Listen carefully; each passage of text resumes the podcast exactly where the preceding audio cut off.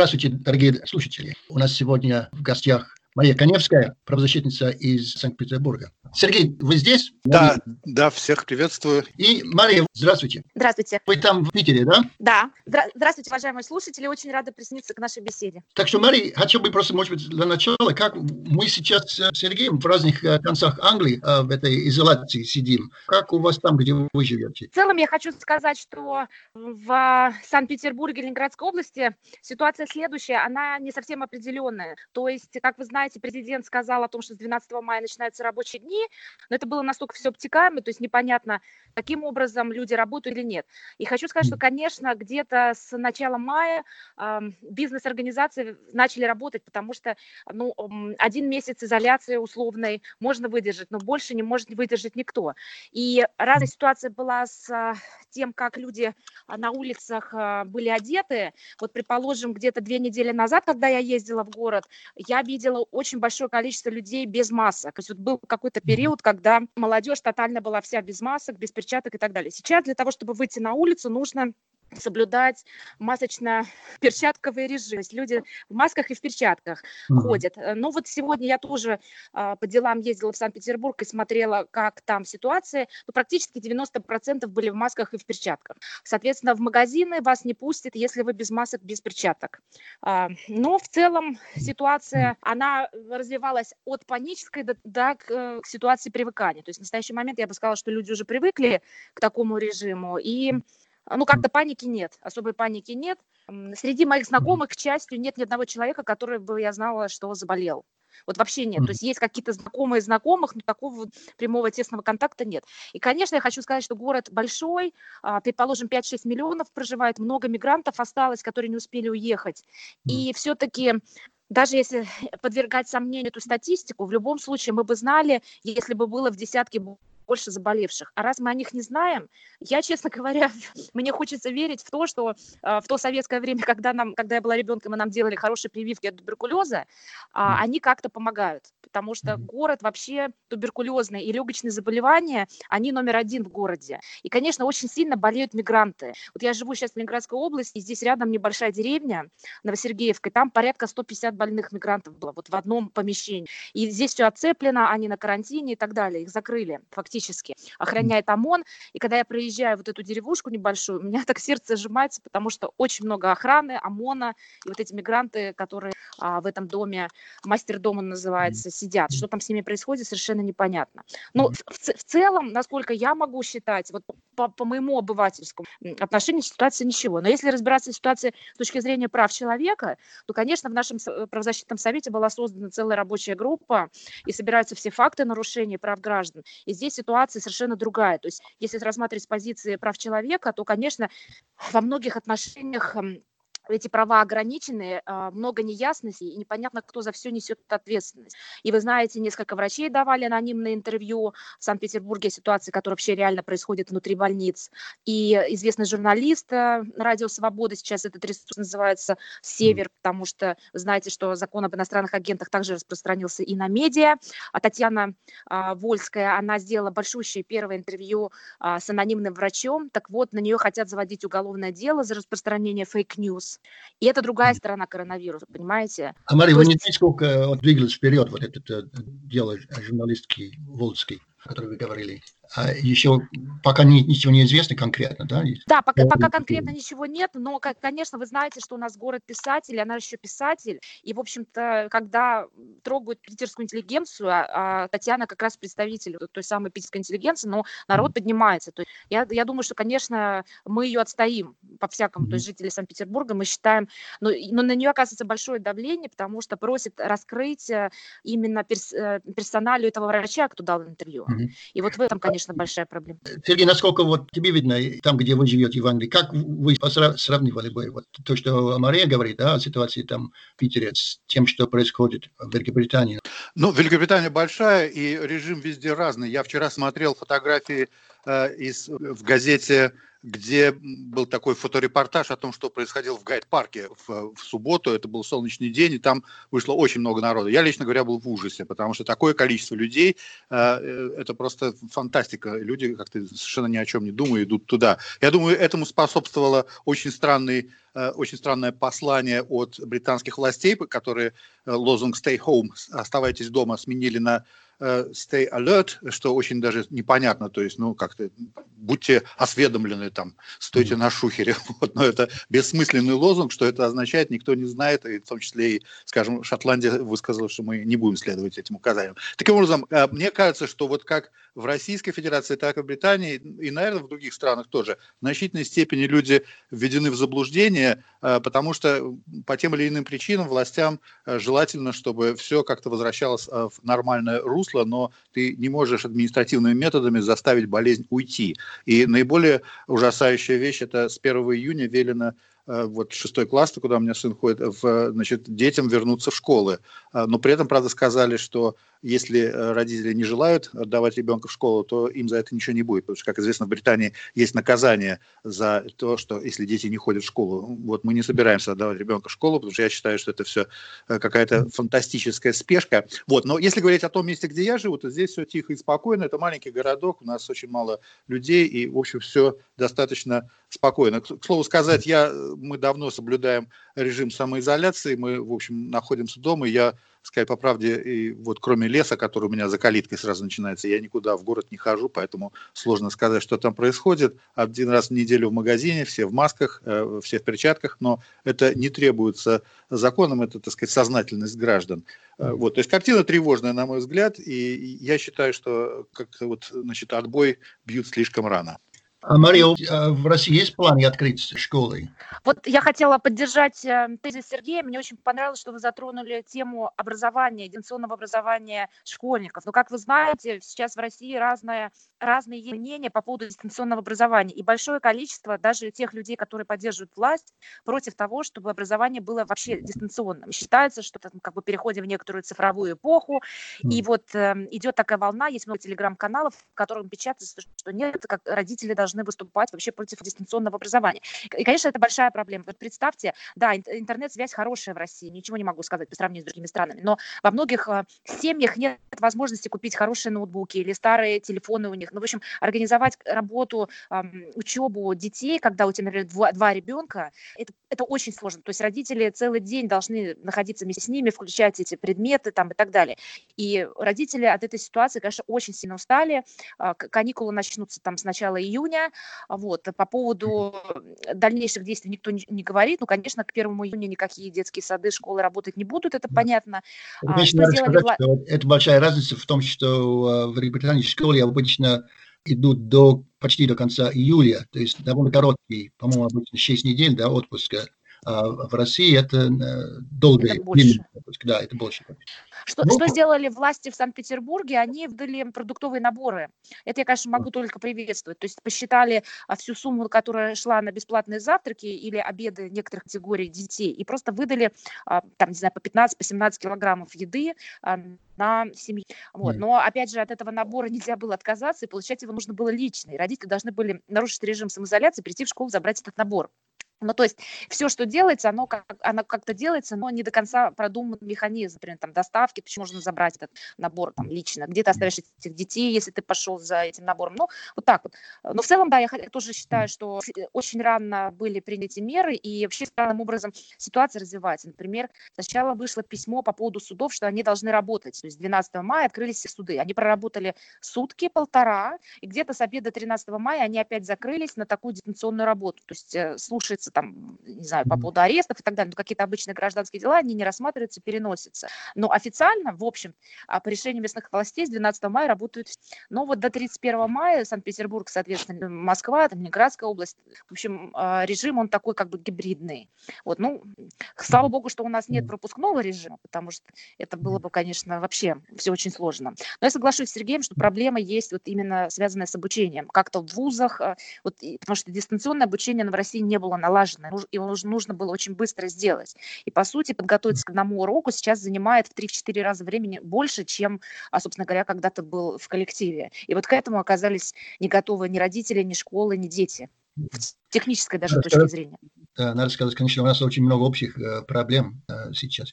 Мария, я хотел бы вот с, сегодняшнего дня вернуться чуть-чуть э, не, так уж далеко, но в прошлом. Когда вы стали правозащитником? Да, сп- спасибо. Но это, конечно, очень высокое звание. Когда меня называют правозащитником, я немножко стесняюсь. И в моей жизни были разные моменты, когда э, вот такое почетное звание мне ау то есть выходила боком, люди меня не принимали, потому что я правозащитник и считали, что я а, иностранный шпион. Потому что вы знаете, а, к слову правозащитник в России ставят сразу же синоним, это либо иностранный агент, либо а, представитель ЛГБТ-сообщества. Все это было, все это проходилось. Но как вообще я стала правозащитником? Да, и вообще мы занимаемся защитой права на объединение, то есть мы не защищаем непосредственно права людей, а, за исключением в том смысле э, права людей на объединение. Вот это право мы защищаем. Но мы не боремся с пытками, а мы, в общем-то, всегда призывали соблюдать э, российские законы и помогали людям объединяться. То есть Смотри, говорите, так... когда вы говорите «мы», вы, кого вы имеете в виду? А, себя и свою команду, конечно. Но как я пришла к такой жизни, то есть Мне вот это 8... для уточнения. То есть э, эта организация, это э, раньше я помню, что у вас была организация э, правозащитный ресурсный центр. Эта организация уже не Да, да, э, к сожалению, поскольку вы, э, когда приняли, э, когда приняли мнение Федеральный закон о некоммерческих организациях и появился так называемый институт иностранного агента, нам российские власти не дали возможности выбрать. Вот они сказали, а с завтрашнего дня вы плохие, вы иностранные агенты. И нельзя было сказать, пожалуйста, можно я прекращу свою деятельность, или мы ее модернизируем, или как-то переведем в другое русло. Нет, возможности вернуться в прошлое нельзя было, и если у тебя когда-то были в прошлом иностранные иностранные партнеры, ты автоматически получал, и, и твоя деятельность была эффективной и заметной, да, это, конечно, важное было условие, а ты получал э, ярлык иностранного агента. Ну, соответственно, этой честью нас одарили 30 декабря 2014 года, как любят за два дня до Нового года, никто этого не ожидал, а поскольку это было формально в 2014 году, то весь закон распространялся, все требования подготовки аудита и все такое распространялось на нашу организацию. И со своей командой э, мы сели и решили, что же делать, поскольку в тот момент мы защищали других иностранных агентов. Мы понимали, что ну, давайте я расскажу, кто такие иностранные агенты НКО. Это те НКО, которые реально борются за наши с вами права. Это в основном правозащитные организации, на втором месте экологические, на третьем образовательные. То есть те организации, которые когда-либо получали иностранные деньги. Точка.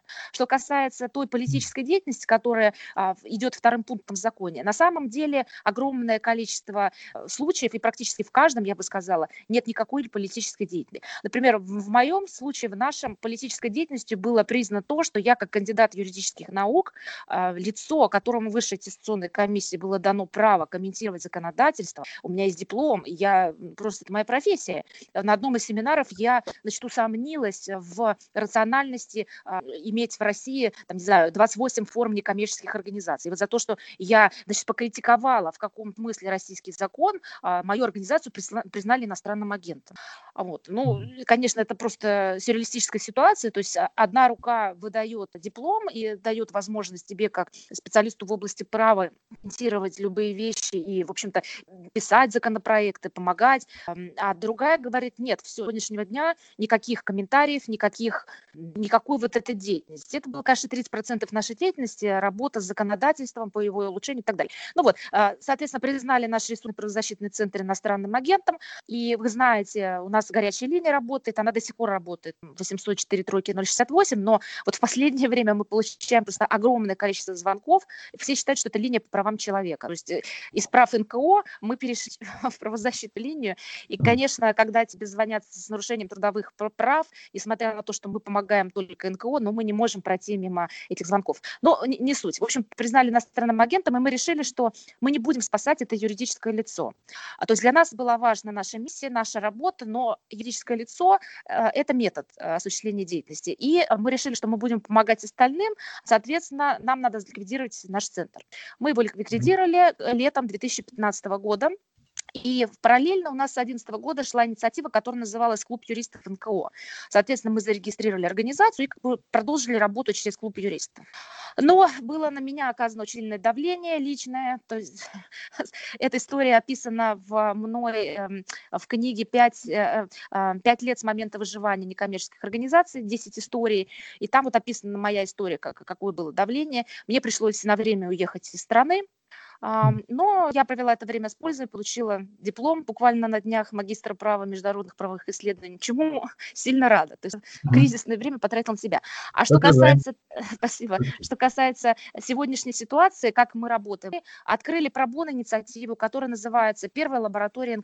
По сути, это вся та же самая наша деятельность, только мы ее осуществляем бесплатно, потому что мы считаем, что в текущее время юристы, адвокаты, те, которые имеют знания, а, могут э, работать пробона и где-то помогать нашему гражданскому сектору развиваться. То есть наша деятельность, она не умерла, она просто приобрела гибридные формы, как у многих остальных.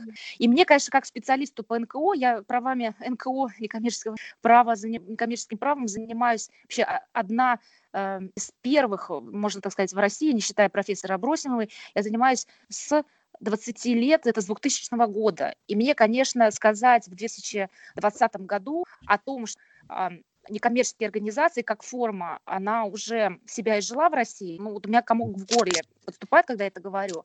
Но вот, к, сожалению, во многих случаях это так, если мы говорим, конечно, о организациях правозащитных. То есть для них форма НКО, она уже не, э, невозможно. Мне кажется, что это вообще очень интересная тема. Я с многими правозащитниками российскими говорил, и э, очень известные правозащитники как раз э, подчеркивали тот факт, что а что вы так уцепились за эту регистрацию, вот то, что вы НКО, э, все ваши эти отчеты, это просто потеря времени, и э, вот есть такое распространенное мнение, может быть, не очень широко, но тем не менее есть, что э, надо просто прекратить э, быть зарегистрированным, то есть выйти из той схемы, которую тебе э, пред, предлагает э, государство. Это вот прокрустово ложе, которое в тебя пытаются уложить. Надо э, перешагнуть через это и заниматься своим делом, но не плясать под их дудку. Поэтому вот мне было очень интересно это услышать. А я еще вспоминаю, Мария, что мы, я в 2015 году, в 2015 году, если я не ошибаюсь, я как раз с моим коллегой из одной европейской секции Amnesty приехал к вам в Питер. Вот мы в подвале вот, тогда, помните, общались, да? Да, да, да, да. Вот. Я тогда задал вопрос уже уже просто сейчас вспоминаю, мы говорили о том, э, о,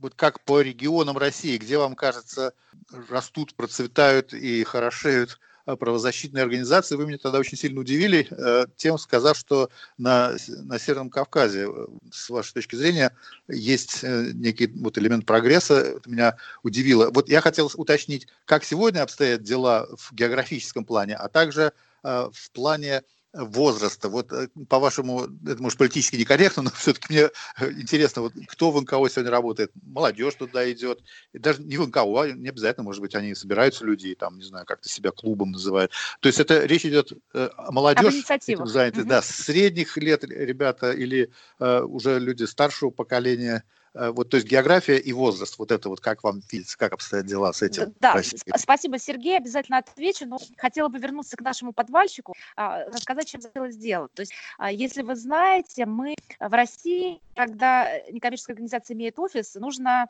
а, иметь огромное количество документов, то есть акт травли крыс, акт э, прочистки дымохода и так далее. То есть, вы не представляете, какое количество документов. И когда к нам пришла проверка, 12 инстанций одновременно в 2015 году, у нас были абсолютно все документы документы. И, в общем, они были ошарашены тем, что же делать. То есть не ожидали, что вообще есть организация, которая готова due diligence выполнить э, на 100%. А, ну и, соответственно, что, каким путем они пошли? Они нашли в нашем подвале, как вы правильно сказали, а, э, решили, что это дом-памятник. И начали нас мучить по вот этой именно теме. Знаете, что в Санкт-Петербурге много домов-памятников, но наш был флигель, и, как вы правильно сказали, это был сок. И, в общем-то, ну, в итоге, конечно, нам пришлось отказаться от офиса, и я тоже считаю, что уже такая тема изоляции, как это называть, мы видим, что это только это ресурсов и дополнительные вопросы и проблемы, которые организация сама себе создает. Вот что касается вашего первого тезиса по, порам, по поводу форума, ситуация сложилась в России. Есть огромное количество разных организаций, которые э, никогда не получали иностранную поддержку, потому что уровень capacity building, они не, не умеют писать заявки, плохие фандрайзеры, но делают хорошие вещи. Для них единственной возможностью получить финансирование являются президентские гранты. Они их получают а, в разной степени, иногда небольшие, не часто, не каждый раз, но тем не менее, не знаю, там какой-нибудь миллион раз, два, три года получить они могут. Для них это э, неплохие деньги, за которые они могут делать а, неплохие проекты. И вот в таких случаях форма НКО, она нужна, потому что обращаться за подобным финансированием нужно иметь а, юридическое лицо сроком работы не меньше там, от полугода до двух лет. Так что, несмотря на то, что я считаю, что форма НКО, она умерла, как таковая, но тем не менее есть ситуация, когда нужна. И то, что мы видим по, за последние пять лет в России, это просто бум развития благотворительных и социальных организаций. Их огромное множество. И вот когда мы делали школу нового лидера этой осенью в Санкт-Петербурге, к нам записалось больше 200 организаций. И это были благотворительные фонды в основном. В общем, это такой феномен, я для себя его открыла как бы заново, которые, э, начав работать как благотворительные организации, ну, скажем так, чисто социальные, которые себя отделяли от правозащитников и говорили, вы правозащитники к нам вообще не подходите, вот мы благотворительные, вообще у нас все другое. Когда они выходили на системный уровень борьбы с каким-то вопросом, например, там, в сфере медицины там, и так далее, они понимали, что из благотворительного фонда они должны вырастать, все равно э, нанимать юриста, а, брать штат, э, значит, заниматься правозащитой так или иначе. И вот на нашей школе, э, где правозащитному компоненту было посвящено три дня, вот был как раз из этих благотворительных фондов. Это для меня была тоже такой э, интересной э, как бы ситуации, когда благотворительные организации переквалифицировались в какой-то мере на 20-30% процентов своей деятельности в правозащитную, потому что им нужно решать а, проблемы. И что было потом? Конечно, государство стало контролировать их, и уже поскольку не имея правозащитных организаций в России, не имея официально зарегистрированных экологических, начали съедать уже вот эти благотворительные как бы фонды, благотворительные организации. То есть а, они сейчас э, также подвергались вот этому такому давлению.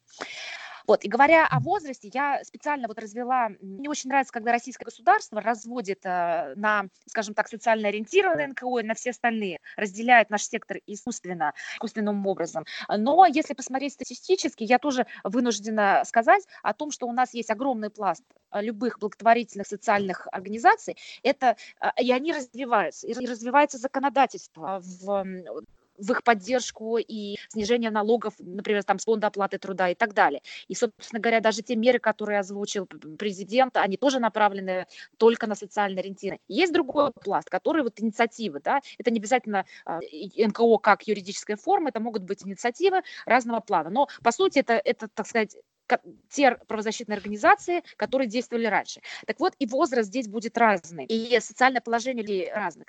Есть прослойка благотворительных фондов, в которых зарплаты и уровень, э, так сказать, э, ну, knowledge, скажем так, знаний сотрудников и персонала очень высокие. И люди пришли из бизнес-сферы, начали заниматься благотворительностью. Это один, а, как бы, а, один портрет, социальный портрет этих сотрудников подобных благотворительных фондов.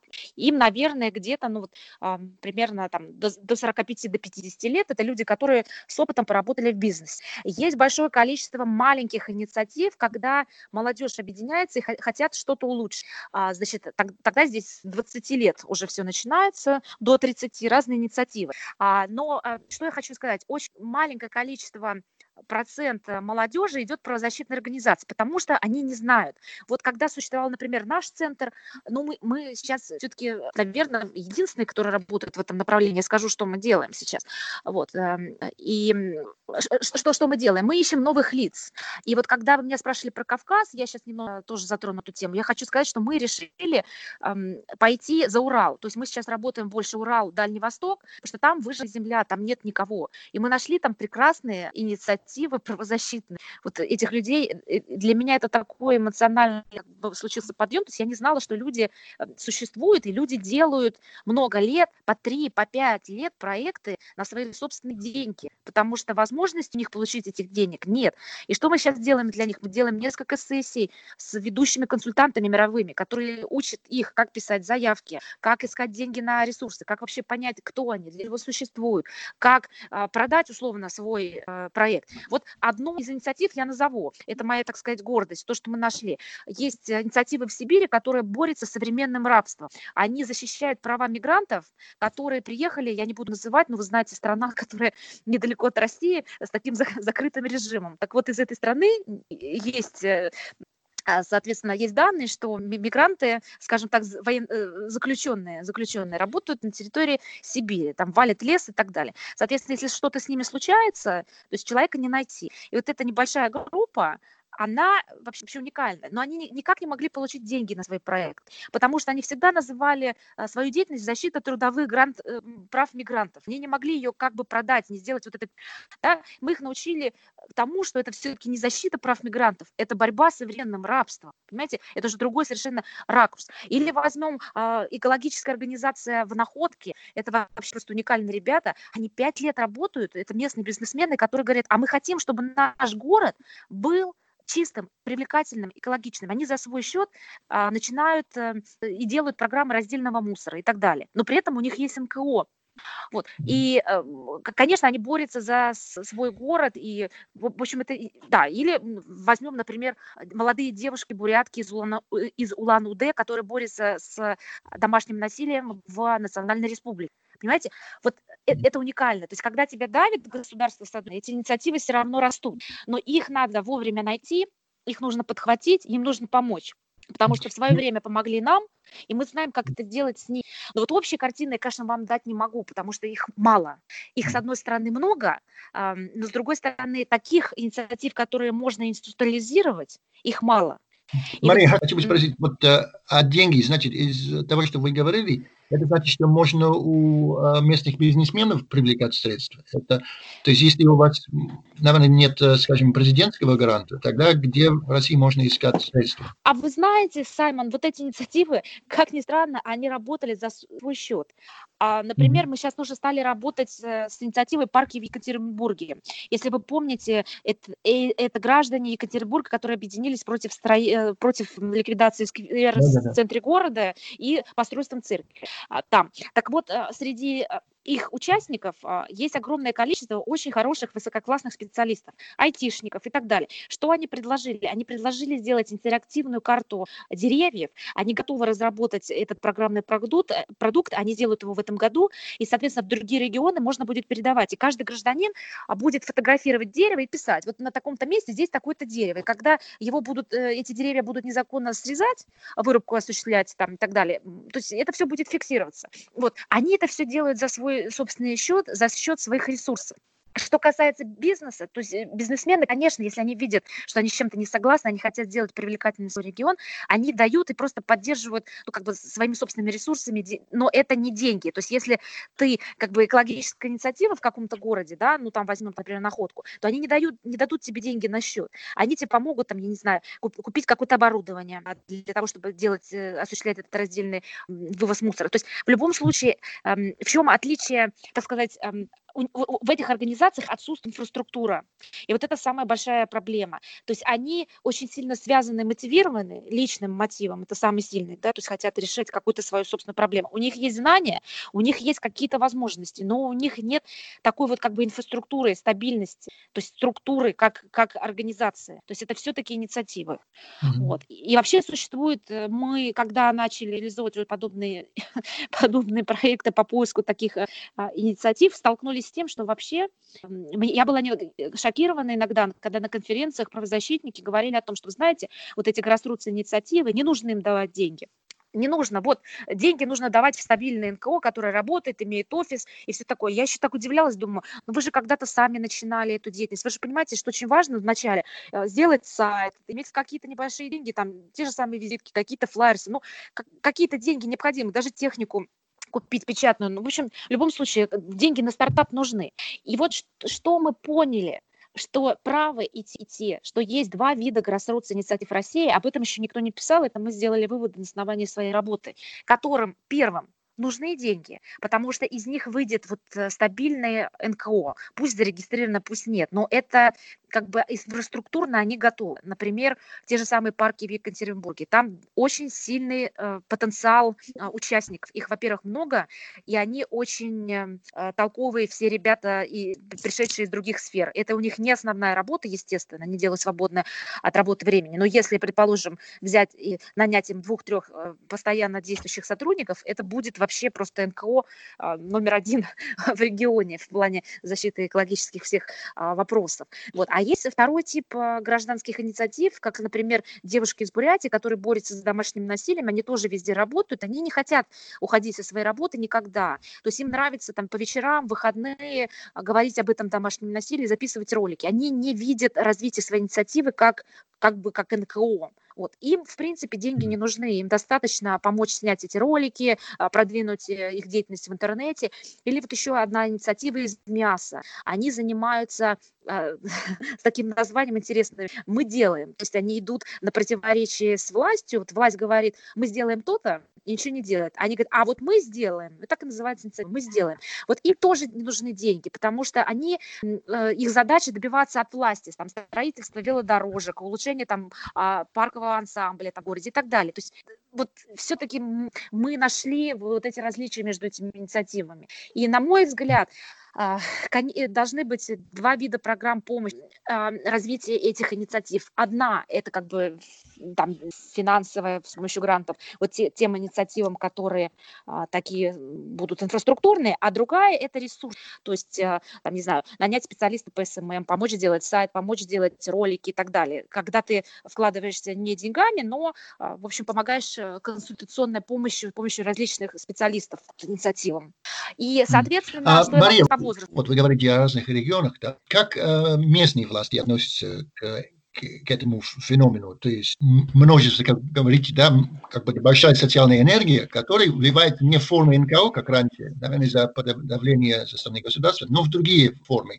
А когда они э, работают, как местные власти относятся к ним? Они положительно относится а, к этим... А вот вы знаете, да, да. Э, вот вы знаете, интересный феномен, что относится положительно, потому что если мы возьмем, например, да, и, кстати, по возрасту, вот те, которым не нужны деньги, но нужны ресурсы, они более молодые, то есть средний возраст, скажем так, 23-30 лет максимум. А, тем, которые, которым уже бы нужна бы финансовая поддержка, потому что они давно работают как-то за счет своих собственных ресурсов, их возраст, скажем так, от 30 э, до 50, вот примерно так, я бы сказала.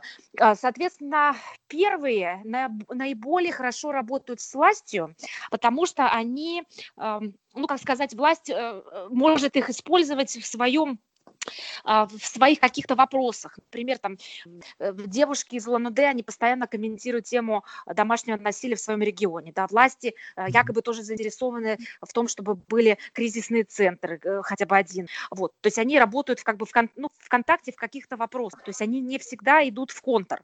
Вот. А вторые группы, они уже самостоятельно, они уже хотят и требуют от власти то, что должно быть. А, то есть здесь вот я бы тоже поделила. А, и, или, например, взять МИАС, а, там, соответственно, если проходят выборы, конечно, эта инициативная группа может добиться, что будет больше скамеек, там, не знаю, поставлено в парках, будут, будут велодорожки и так далее, потому что будут выборы, это сделают. То есть у них будет более удачный альянс, нежели тогда, когда организация, там, не знаю, борется за какие-то базовые экологические права а, а власти не хотят и строят мусоросжигательный завод. Здесь идет уже конфронтация. Вот. Mm. Так, так что вот такой феномен я тоже увидела. Это очень интересно все. А вот говоря о финансирование, скажем. У меня была беседа в прошлом году с одной правозащитницей российской. А, она меня удивила, потому что я, может, оторвался от реалии. Она сказала, что э, сейчас дела довольно хорошо обстоят э, с помощью от граждан. То есть вот, ну, мы, мы видели примеры, скажем, когда на, штраф, на оплату штрафов набирали деньги и мемориал, и какие-то другие организации, там, индивидуумы тоже. А, и вот, как мне пояснила моя коллега, значит, которая мне это рассказала, она сказала, что, в общем, многие проекты довольно хорошо э, как-то могут жить и трудиться, именно потому, что у них хорошо поставлен сбор денег, и нынешние э, есть очень простые какие-то механизмы, по ее словам, которые э, могут помочь людям реализовать свою работу, просто надо знать, как делать. Вот как ваш, с вашей точки зрения российские донаты, это реальность уже, это наступает такая новая эра, когда, в общем, можно и не поворачиваться в поисках фондов на Запад, а как-то смотреть вокруг здесь, в нашей стране? Сергей, ну давайте начнем с того, что не на всю деятельность ты можешь э, собрать российские пожертвования. То есть, конечно, например, мы можем взять успешный опыт э, фонда Навального и посмотреть, когда они говорят, что они в год получили 150 тысяч пожертвований. Представьте, 150 тысяч пожертвований. А, то понятно, что пожертвования были не по одному рублю, и можно посмотреть, на какую сумму. Это, конечно, уникальный опыт. А если мы посмотрим, например, опыт инициативы Парка Екатеринбурга, да, я не знаю, сколько они получали, но явно э, осуществлялся какой-то, а, наверное, у них сбор внутренних этих средств и так далее. То есть все зависит от деятельности. Если это проблема, которая волнует граждан здесь и сейчас и на их территории, конечно, они будут а, жертвовать, будут сбрасываться, будут помогать и так далее. И это, это сейчас э, более хорошо видно. Но есть часть эм, работы, когда которую не совсем, не до конца тоже понимают э, в бизнесмены, и которые, не, не, ну, не, в общем, они не, будут, не будут поддерживать. И, конечно, они это делают не, не с чистой прибыли, то есть это не переводы, а это, как, скажем, как пожертвование больше физических лиц. То есть да, я, я согласна. И еще я слышала о том, я точно это знаю, что некоторые лидеры правозащитных организаций напрямую получают от крупных бизнесменов зарплаты вот они как бы оформлены у них консультантами, это тоже такая форма поддержки НКО, она существует. Раньше этого не было. То есть я скажу, что да, это действительно так, но э, нет в том смысле, что все зависит от деятельности. Понятно. То есть где-то будут осторожны или какая-то деятельность будет непопулярной. Ну, просто вот я, насколько я э, правильно помню, э, мемориал собирал э, довольно большие деньги на оплату штрафов, которых на них там навесили сумасшедшие суммы. Другие, общественный вердикт, по-моему, да, и, в общем, Э, какие-то другие примеры, которые сейчас мне в голове не всплывают. Вот, но, но здесь что? Мемориал, скажем, не так уж широко известен, но, может быть, здесь какая-то солидарность вот этих э, людей обижают, и поэтому чувство такое, как бы, борьба за справедливость руководила теми, кто переводил свою копейку трудовую мемориалу. Как-то вот, может быть, не обязательно да, всегда о деятельности, да. а какое-то еще психологическое, да? Да, ну вот я слышала выступление Натальи Таубиной пару лет назад. Она говорила о том, что они набрали ну, 10 миллионов э, российских пожертвований при помощи вот благотворительного фонда, который помогает развивать вот эти частные а, пожертвования. А, но она сказала, что в их э, сумме финансирования, я вот это помню, это был очень небольшой процент. То есть, с одной стороны, да, может быть, для какой-то организации 10 миллионов это очень большие деньги, а для большой сетевой это было, предположим, там, не знаю, 10% от того, что им нужно было в год. То есть как расценивать это пожертвование, вот общее? Оно большое, достаточное или оно небольшое? То есть они расценивали как небольшое. Для кого-то это может быть большое. Да, но я думаю, все равно, если сравнить с тем, что было э, 20 лет назад, в общем, тогда, тогда даже в голову бы, наверное, никому не пришло, э, ну, впрочем, тогда и иностранных агентов Э, не было. Вот я сейчас, э, когда мы готовились к передаче с вами, я нашел старый материал в «Новой газете», который датирован 2009 годом, и э, там интервью с вами большое, довольно интересное. Вот читаешь, это как будто э, жизнь на другой планете. То есть там э, довольно много оптимизма. Там э, Элла Александра Памфилова, которая была тогда главой президентского совета да, по правам человека. То есть вот какие-то... И все время повторяется вот эта фраза в интервью с вами, где вы говорите, что мы надеемся на диалог с властями, значит, нехорошо отзываетесь о Суркове, ну, где сейчас Сурков, вот, но, значит, есть какая-то такая надежда на то, что диалог с властями возможен. Вот как сейчас дела обстоят на то, что возможен ли диалог с властями. Вы уже упомянули вот в сегодняшней беседе, что э, есть вот эти вот мы сделаем, да, или там вот вы говорили, да, что где-то э, где-то власти вполне готовы к сотрудничеству с НКО. Вот, но а так вот если совсем широко посмотреть, какие перспективы, может быть, сравнивая с, с какими-то надеждами 2008 года и, и, и нынешним годом, какие перспективы на сотрудничество с властями? Спасибо за вопрос. Но ну, давайте вернемся к тому э, моему тезису, что для многих правозащитных организаций форма НКО, она умерла. То есть они существуют в форме, скажем так, незарегистрированных инициатив, будь то ага, общественные да. объединения, действующие без регистрации, как наш правозащитный совет, который больше 11 лет работает в Питере, это незарегистрированные общественные организации. Или просто какие-то инициативы. Так вот, а, они могут сотрудничать с властью только как бы в ограниченном а, аспекте, потому что они не представляют собой юридическую форму. То есть, конечно, можно написать письмо на бланке, но в общем, не всегда, если это инициативная группа, власть не обязана никак э, ре, ре, значит, отвечать на это письмо. Если мы говорим об общественных организациях, об общественных объединениях, действующих без регистрации, там, как бы, да, то есть они могут осуществлять любую деятельность, которая не связана никак ну, с финансами. У них нет счета, но, в принципе, деятельность осуществлять могут. И вот, эм, соответственно, вопросы сотрудничества, они разные, но оптимизма у меня гораздо меньше сейчас. Я все-таки вот вернусь к своему тезису, что государственная машина, она направлена на то, чтобы сотрудничать только с лояльными КО, только социально ориентированными. Причем, например, наш, наш центр, вот он подпадал под это понятие. Вообще практически все правозащитные экологические НКО, они подпадают под понятие социально ориентированные. Но власть так не считает, и все равно как-то а, для них социально ориентированные это те, которые а, либо благотворительные, либо действительно чисто социалка, а, либо, ну, как бы лояльны к власти. И последнее время, вот пять лет назад, вот начали расти как грибы вот эти организации, которые искусственно как бы создавались для того, чтобы участвовать в этих фондах грантах. И часто даже сейчас нам на горячую линию звонят и спрашивают, нет ли у вас какой-то организации, которую можно купить, чтобы у них там срок э, деятельности был определенный, чтобы подать на эти гранты. То есть вот такой как бы интерес, да, вот эта форма сотрудничества, подобная схема, скажем так, или что это? То есть я, конечно, уже не верю вот в это такое сотрудничество. Мне кажется, что мы все в это наигрались, потратили большое количество усилий. А мы пытались реформировать закон об НКО, и вообще получили только хуже-хуже. Мы получили а, иностранных агентов, мы получили нежелательные организации, мы получили целый блок проблем, связанных с пакетом Яровой, мы получили проблемы с автоматическим обменом налоговой информации, с контролирующими иностранными компаниями и так далее. То есть нас зажали со всех сторон. И вот, э, например, российский закон о контролируемых иностранных компаниях говорит о том, что если ты с коллегой, с партнером участвуешь в инициативе на Западе, не зарегистрированной, ты обязан это декларировать в России до 20 марта каждый год. А если ты этого не сделал, тебе будет штраф.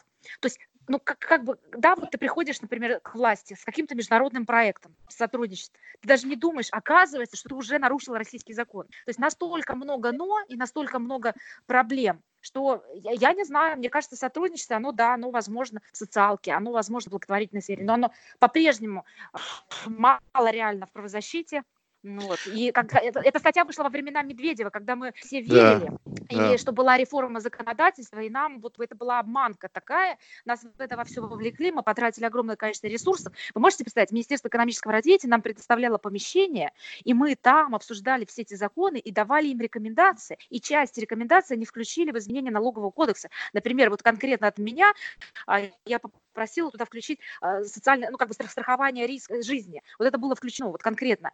А сейчас можете представить, мы предложим какое-то изменение законодательства, да его даже вообще слушать никто не будет. Вас на порог не пустят. Ну, что говорить, я встречался да. с министром внутренних дел Нургалиевым, и вы поверите или нет, мы говорили о, о преподавании прав человека в полицейских учебных заведениях, и он с интересом об этом выслушал, даже попросил меня переслать только что переведенную на русский язык книжку моей голландской коллеги Understanding Policing, которая полиции и права человека.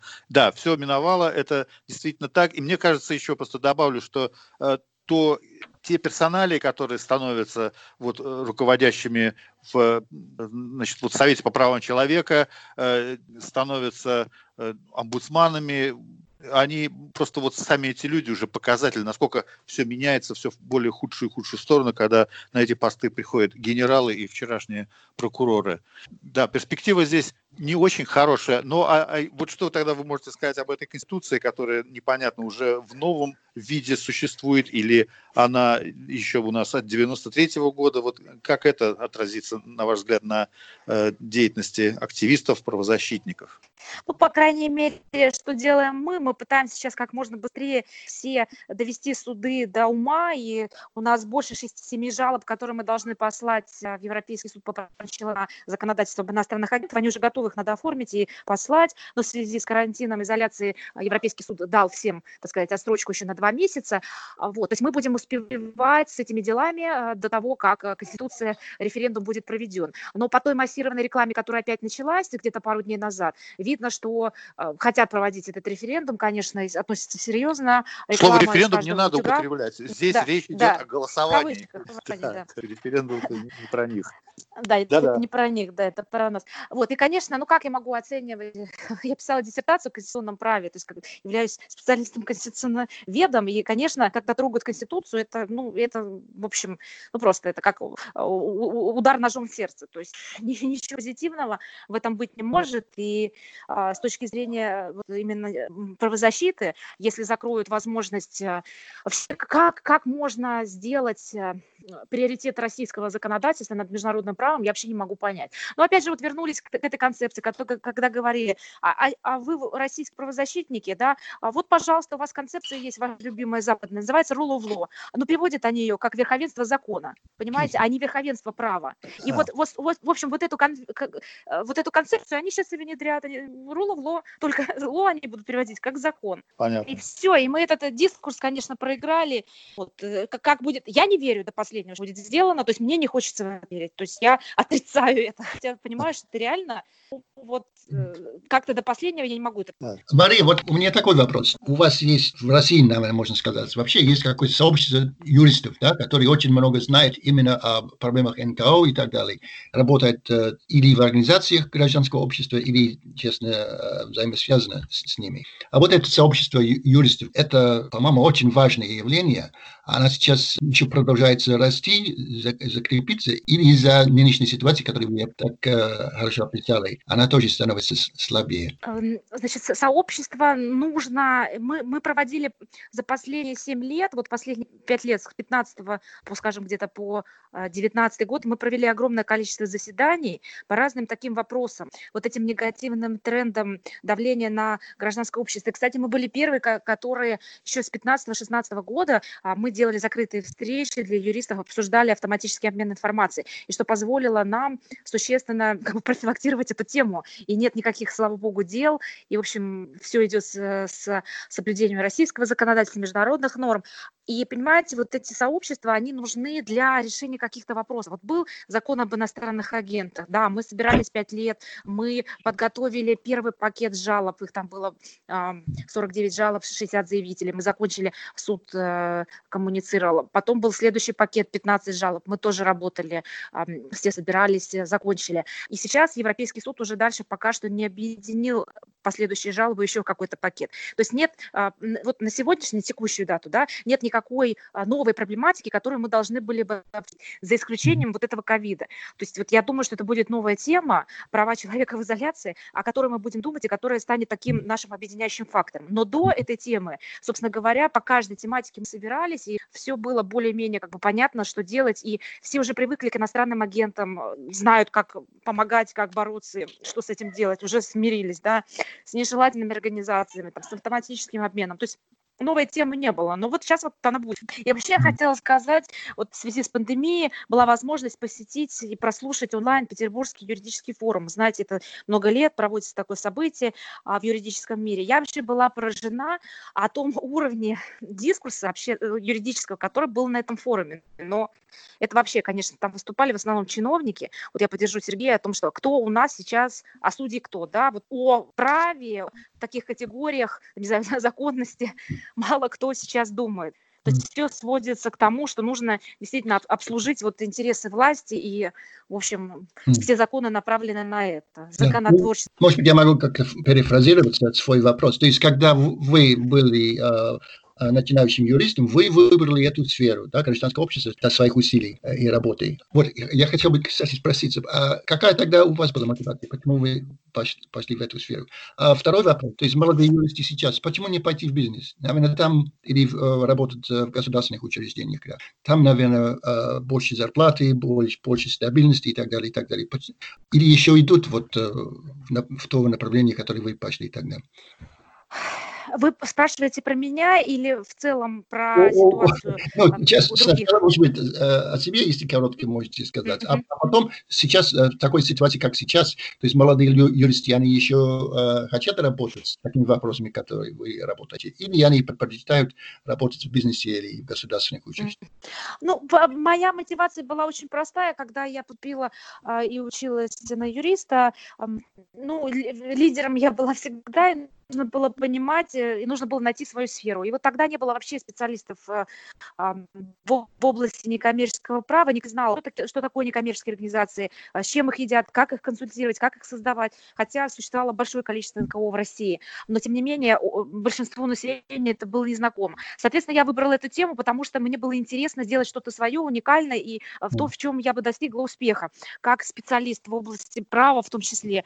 А, но вот в моем случае, конечно, у меня получилось получился гибрид, я и руководитель НКО, и вела и бухгалтерию, и финансовый менеджмент, то есть у меня познание в разных сферах. Вот сейчас я получила западное образование, как, которого мне очень не хватало, я хотела эм, все это завершить, чтобы как-то свой уровень именно юридически подтянуть. А в конце 2019 э, года я получила статус адвоката в России, это следующая ступень юридической карьеры. И, конечно, Э, ну, вот, э, у меня нет смысла уходить в бизнес, потому что ну, адвокатура это как индивидуальный предприниматель, по сути, э, ты сам себе зарабатываешь, если ты хочешь, ты можешь брать коммерческие дела, но я все-таки больше, у меня их практически нет. У меня есть частные клиенты, конечно, какие-то а, крупные благотворительные фонды, которым я считаю, что я не должна бесплатно помогать, потому что я бесплатно готова, а, ну, как мы, как наша группа, мы помогаем именно правозащитным, экологическим. Но если это какая-то инициатива, где нет вообще никакой правозащиты, мы не помогаем таким организациям бесплатно. То есть вот можно на этом где-то зарабатывать. А что касается молодых юристов, конечно, амбиции у всех очень большие, входящая зарплата их интересует очень большая, в секторе они себя не видят, потому что боятся боятся, они этого не понимают. И наша задача находить, привлекать людей в сектор. Это очень сложно сделать, потому что опять мы вернулись к тому, что молодежь не знает, что такое НКО. Да, они слышали, они могут заниматься, там, не знаю, э, там, раздельным сбором мусора, там, не знаю, строительством парков и так далее, но они не видят себя как бы в правозащитном движении. И вот это большая проблема а, наша, как их учить из какой-то такой вот узкой социальной сферы направить на а, большую а, такую как бы правозащитную правозащитную деятельность. И с другой стороны, есть огромное количество активистов, бесстрашных молодых людей, которые вообще вот готовы за правду и так далее идти до конца. Вот как и им социализироваться, чтобы вот этот э, их, так сказать, молодой энергичный запас таки пошел и дальше как бы шел и развивался. Вот, вот я вот в этом вижу. А, но вообще, как вы знаете, юрист это одна из самых конкурентных профессий вообще мира.